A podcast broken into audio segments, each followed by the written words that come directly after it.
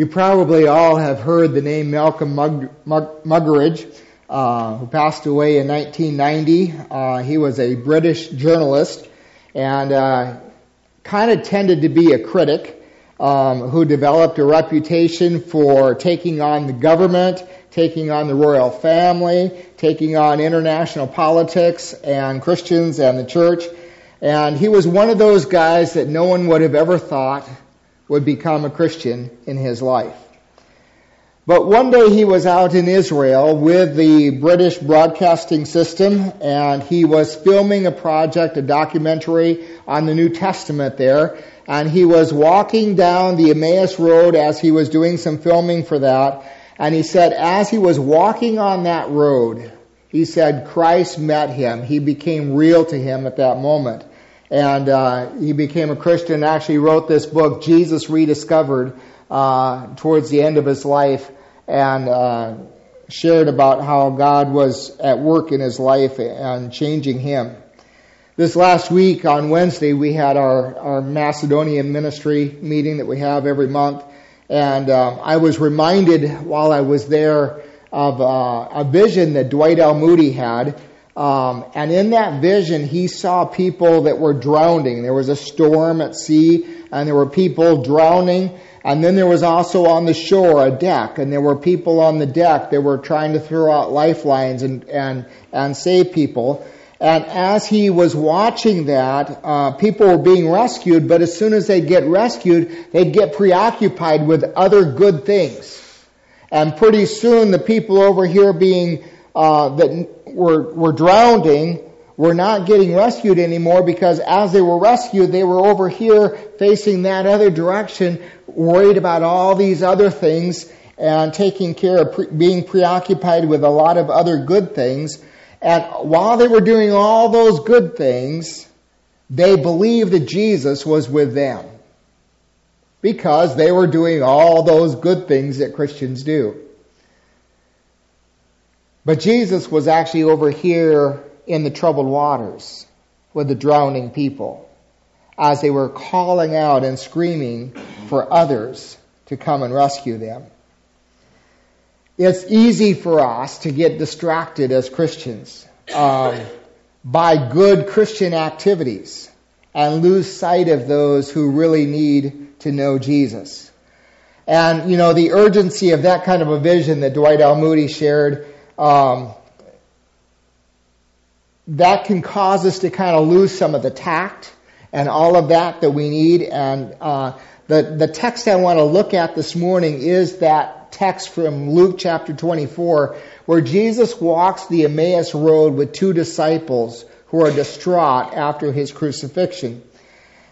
And Jesus demonstrates in that text how that you and I can work with people and lead them to um, a point of recognizing their need for Him. Jesus catches up with these two followers of Him on the road to Emmaus. They were people that had hoped that Jesus would be the Messiah, the one who would come and redeem Israel. But their hopes were dashed as they watched Him crucified. And in a sense, they were the ones that were drowning at this point in their lives. They were trying to figure out how to make any sense out of their lives. And so we're going to watch what Jesus does as he works with those two people on the Emmaus Road. Luke chapter 24, verses 13 through 35, the first couple verses says this.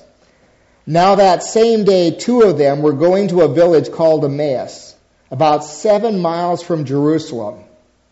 They were talking with each other about everything that had happened. And as they talked and discussed these things with each other, Jesus himself came up and walked along with them, but they were kept from recognizing him. So these are two people that knew Jesus well. They had been uh, following him. They were not disciples, but they'd been following Jesus. One of them we know his name is Cleopas. The other one we aren't given his name. And partly because of that fact alone, uh, we, we think this other person may have been a woman and, and may have been Cleopas's wife. Uh, if you go over to John chapter 19 verse 25, uh, there's reason to believe that uh, his wife's name was Mary, and that uh, Mary was the one who was at the cross watching Jesus crucified. And so if, if that is the case, if it was Cleopas and his wife Mary, um, and they were leaving after the Sabbath day, and they were on their way back home to Emmaus. And notice that it's a seven mile walk. Uh, some would say eight, but somewhere in between there. So just put yourself in their shoes, and they're walking from Johnson Corners to Keene. And they don't think a thing about it because that is life every day. If you're going to uh, live in that culture and in that day, they they wait um, and they start this walk, this seven mile walk, and and uh, they're discussing all of the events of the last couple days. And they've watched Jesus being arrested, and they've watched him being um, beat up. They've watched him carry his cross. They watched him underneath the cross. They watched him spear him. They've watched all of that kind of stuff. They've watched the nails in his hands and, and all of that. They've been walking down this road discussing all of that. And now they're, we think, going back home to Emmaus. And the reason they waited was because as good Jews, they couldn't walk that far on the Sabbath. They were not allowed to. They had a, a, a, limited number of steps they could take on the Sabbath, and every good Jew kept track of every step they took because they couldn't go beyond those. And so going back from Jerusalem to Emmaus was not something you could do on the Sabbath day, so they waited till Sunday morning to leave and to go home to Emmaus. But the images of the cross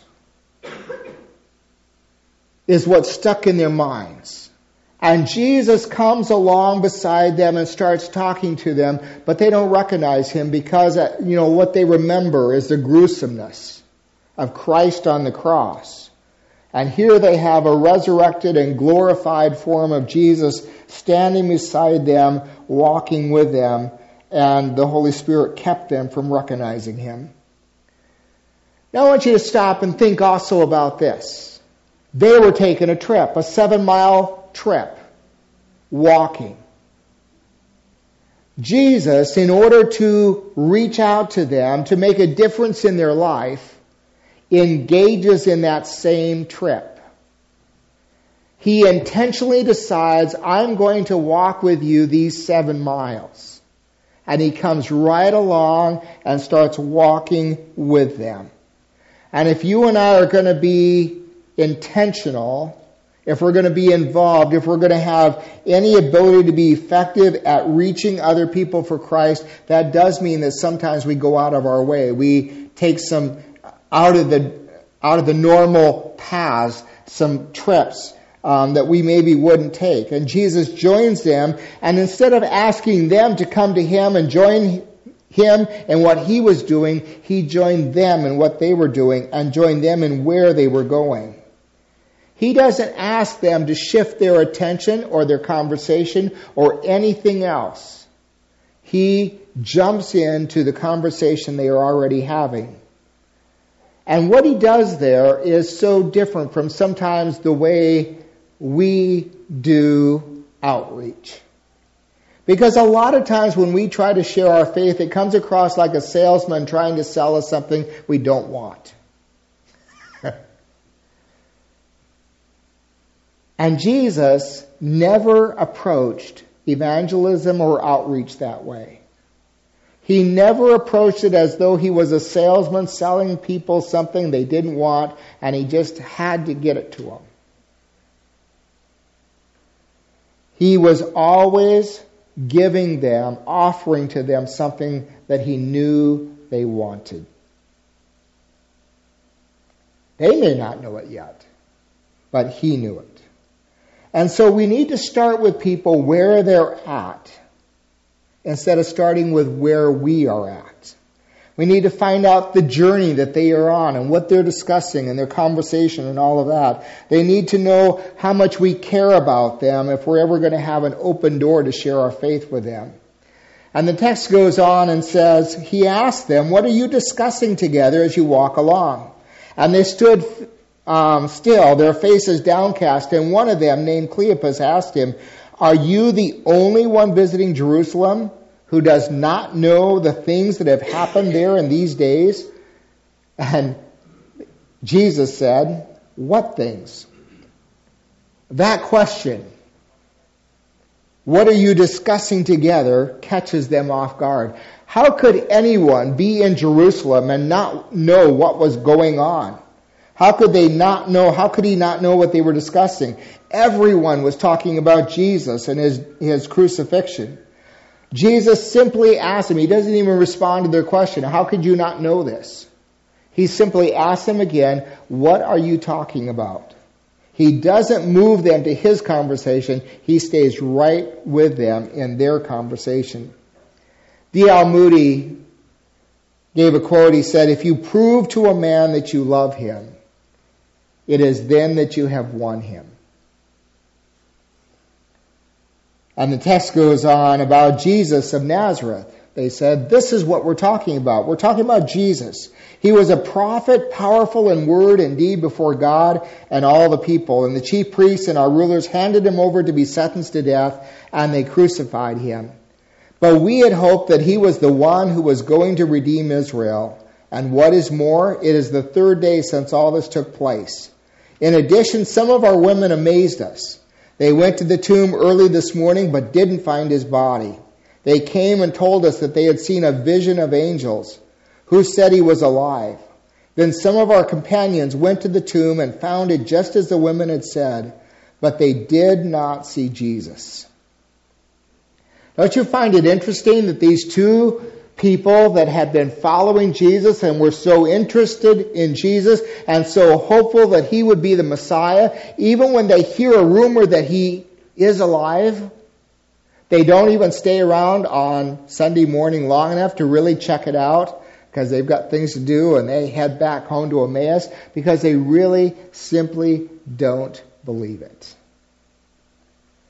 But they begin to share their story with Jesus. And everyone has a story to share. They describe how they had interacted with Jesus and they, they, they had a lot to share. They talked about how Jesus had been a powerful prophet in both word and deed. You know, I don't know if what they shared. I don't know if they had been there and they shared about Jesus and the Sermon on the Mount or the Olivet Discourse. Uh, discourse. I don't know if they talked which miracles they talked about. But they went through and they just talked about following Jesus and all the ways that he was so powerful in both what he said and in what he did. And so they said he was a powerful prophet. But he said, they, they said to Jesus, they said, our religious leaders, they just wanted to crucify him and they finally arranged it and they made it happen. And, and then they said that they had lost hope because they expected that Jesus would be the Messiah who was going to tear apart Israel from Rome and destroy Rome and Israel would be its own sovereign nation again and that, that Jesus would redeem Israel. And then they said, and we've heard this rumor. And notice how they said, I don't see this anywhere else in the scriptures. Everywhere else in the resurrection accounts, the angels just come and they appear to the women, and the angels speak to them. But notice how Cleopas words this. Cleopas says, We had some women who had a vision of angels. not like the angels actually came, they just had a vision. Their, their doubt level is so high that they just can't really believe these women. And you remember that from reading in John and other places where when the women came back, they just thought, oh, crazy women, what have you dreamed up now? You know, they just simply didn't believe them. But, but here's Cleopas as he shares the story and, and he says, these women, they had a vision. The angels didn't actually come, but they had a vision of angels. And, and so the, he shares that story and he says, there's a rumor out there that he is alive, but nobody has seen him. They didn't see him. They just have the, they're just sharing this rumor. Well, if this other person, if this other person with Cleopas was indeed Cleopas's wife Mary, Mary had witnessed everything underneath the cross. along with Mary, the mother of Jesus. For her to watch Jesus as he hung there on the cross, as he breathed out his last breath, as he was pierced in the side and blood flowed down his side, as she watched all of that, she knew that Jesus was indeed dead and it was over. There was no hope. They simply didn't believe the reports enough to even stay around to check them out, and they took off for home in Emmaus. They misunderstood the whole purpose of redemption. They misunderstood the whole purpose of Jesus coming to save them. They thought it was for Jesus to come as a political Messiah and deliver Israel from the Romans. But indeed, Jesus was to come to deliver the world from sin. And instead of delivering the world through a military conquest, it was to deliver the world through death and through resurrection. Now it's interesting. It's easy for us, and we hear that and we know that fact so well. We've heard it many, many times in our life how, how even the Jewish believers and even the disciples misunderstood the reason Jesus came. They'd been in the Old Testament their whole lives. They had read it and all of that, and yet their own culture and their own perspective clouded the way they looked at the scriptures. I want to suggest to you that they're not alone. Your experiences, your environment, your culture clouds the way you view the Old Testament and the New Testament. And sometimes you and I miss the most incredible things that should be right there in plain view for us when we read the scriptures because we read the scriptures in light of our own experience and in light of the way our parents understood the scriptures and in light of the way we've been taught at church and in light of all of those different things and sometimes you and I miss the scriptures because we know them from our own slant. Those people they knew the scriptures. Cleopas knew the scriptures. Mary knew the scriptures. The disciples knew the scriptures, and yet they did not understand. And sometimes you and I misunderstand Jesus and his purpose in our life also. I know, for instance, I want Jesus to take away some of my problems and some of my issues. But Jesus really wants to come alongside in the midst of my problems and in the midst of my issues and be with me. And teach me that He will never leave me nor forsake me in the midst of what I'm going through. Now, most everyone has a story. They've had a story about Jesus or about the church or about Christians or about um, their interaction with Jesus, with all of that kind of stuff. And most people that we are trying to reach have had a negative interaction of some sort or another that sticks up here and it clouds everything else when you start talking to them about faith in Christ. One of the things that we need to understand sometimes, and very simple, but we need to understand it, is that most often, before people ever come to faith in Christ, they need someone who will listen to their negative experiences about the church and about Jesus and about Christians in general. Most all of you have had some negative church experience. So you've been a Christian. If you've been in the church for very long, you've had some negative experiences, right? You have. Trust me, people outside the church have had those experiences too. And they need that opportunity for someone with a listening, non judgmental ear to listen to them, to hear. And once, a lot of times, they can just share that and um, get that out. Then they can start to open up to the possibility of a relationship with the Lord Jesus Christ. Well, Jesus said to them, How foolish you are, and how slow to believe all that the prophets have spoken. Now, these are people that have been followers and disciples, and it's easier for him to say that. We wouldn't walk up to somebody we're trying to lead to Christ and say, How foolish and stupid you are. Probably wouldn't work very well. But Jesus is able to do that with, with people that are almost like relatives uh, to him. Not that you should say that to relatives either. Um, Jesus says, Did not the Messiah have to suffer these things and then enter his glory? And beginning with Moses and all the prophets, he explained to them what was said in all the scriptures concerning himself. Jesus then begins to explain. And he begins to make sense of things all the way from the whole of the Old Testament.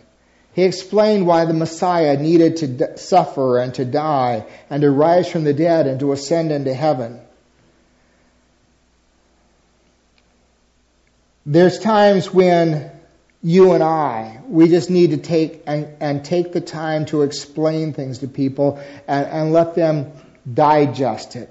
And on that seven mile trip to Emmaus, there was plenty of time for just conversation and dialogue and discussion and all of that. And sometimes you and I, we just, we're so mission driven and so, you know, we just want to be able to talk to somebody, lay it down, and have them respond and we're done.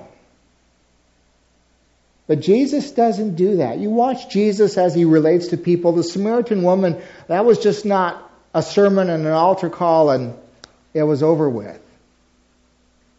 It took time as he dealt with the woman at the well, as he shared with her, as she responded and dialogued with her, as she went back to her own community, and then they called Jesus back to the community and all of that is time consuming. And a lot of times, if, you know, the, the ministry that you and I are going to do, it is time consuming. A lot of times, the people that you and I are going to impact, it may take years and decades of continual effort and work um, in, in, their lives. And we, we have to keep mindful of that. Um, so we need to we need to give that time to outsiders um, for the questions that they have. And then, as they approached uh, the village to which they were going, Jesus continued on as if he was going to go further. But they urged him strongly, "Stay with us, for it is nearly evening; the day is almost over." So he went in to stay with them. Now it's interesting, Jesus has these people so that they really want more dialogue. They want more discussion. They want to know more. He's gotten them to that place, but he doesn't push them even then. He makes sure that it is their invitation, that they want it, instead of him pushing it on them as a salesman. And he gives them the opportunity, he says, No, I want to go on. And he makes sure that they ask him to, No, you stay here with us. And then they prepare a meal and they have a common meal together. Uh, they sit down and, and as they're sharing, all of a sudden in the breaking of the bread, not communion, but in just in the breaking of bread at a common meal, they recognized Jesus. From the many times Jesus had broke bread before and the Holy Spirit just opened their eyes so they could see and all of a sudden he was gone. He disappeared from their sight. And they asked each other, were not our hearts burning within us while he talked to us on the road and opened the scriptures to us? I want you to notice there, you and I, you know, we can't do anything in ourselves to cause any spiritual work in someone else. That is always wholly, completely the work of the Holy Spirit. We just work along beside. We offer ourselves and we do what we can. But Jesus waited for the Holy Spirit to break through and for the Holy Spirit to open up their eyes and for them to recognize Him. He opened up the scriptures, He opened up their eyes, and He opened up their understanding. So it's through these things that Jesus is able to impact these two people as they're leaving Jerusalem. And he could have been involved with any number of people there at Jerusalem, but he cared about those two people going home to Emmaus. And he did it by taking a long walk that maybe I wouldn't have chosen to take. He did it by sharing a meal with people, um, stopping and sharing a meal. Um, he got engaged in what they were doing and the conversation that they were having. And, and one of the neat things that flows out of this passage is you understand that a good Bible knowledge never creates a big head. It creates a burning heart. If you and I are really in the Word of God, the end result should never be that you and I can lord over other people what we know. If the Bible is really making a difference in our life, it's not up here. It's always in here. It gives us a burning heart, and we know God is at work in us, and that God is wanting to use us with other with other people. So they get up. They bed, they walked all the way to Keene. They have a meal, and then Jesus disappears, and they realize he is alive, and it's real. And what do they do? They don't spend the night. They get up and walk all the way back to Johnson Corners. because they want to tell people there it's true. Jesus is alive. And so as they do that, uh, and while they were with Jesus, they figure out that Jesus had also appeared to Simon already. And so they announced that, and they told what had happened on the way and how Jesus had, had been recognized by them when he broke the bread. So this morning, as, as we close the service, I just want to say that God wants to use each one of us.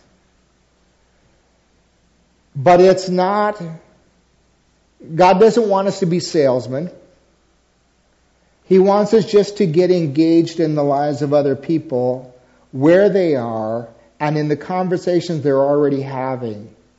And if he can use us to open up the scriptures in a, a, little different view, if we can be that listening ear to listen to their story and to their experiences, sometimes with us that are negative, or with the church, or with Jesus himself and how maybe one time they had all these, they had a relationship with Jesus and, and they were pretty excited about Jesus, but then he disappointed them.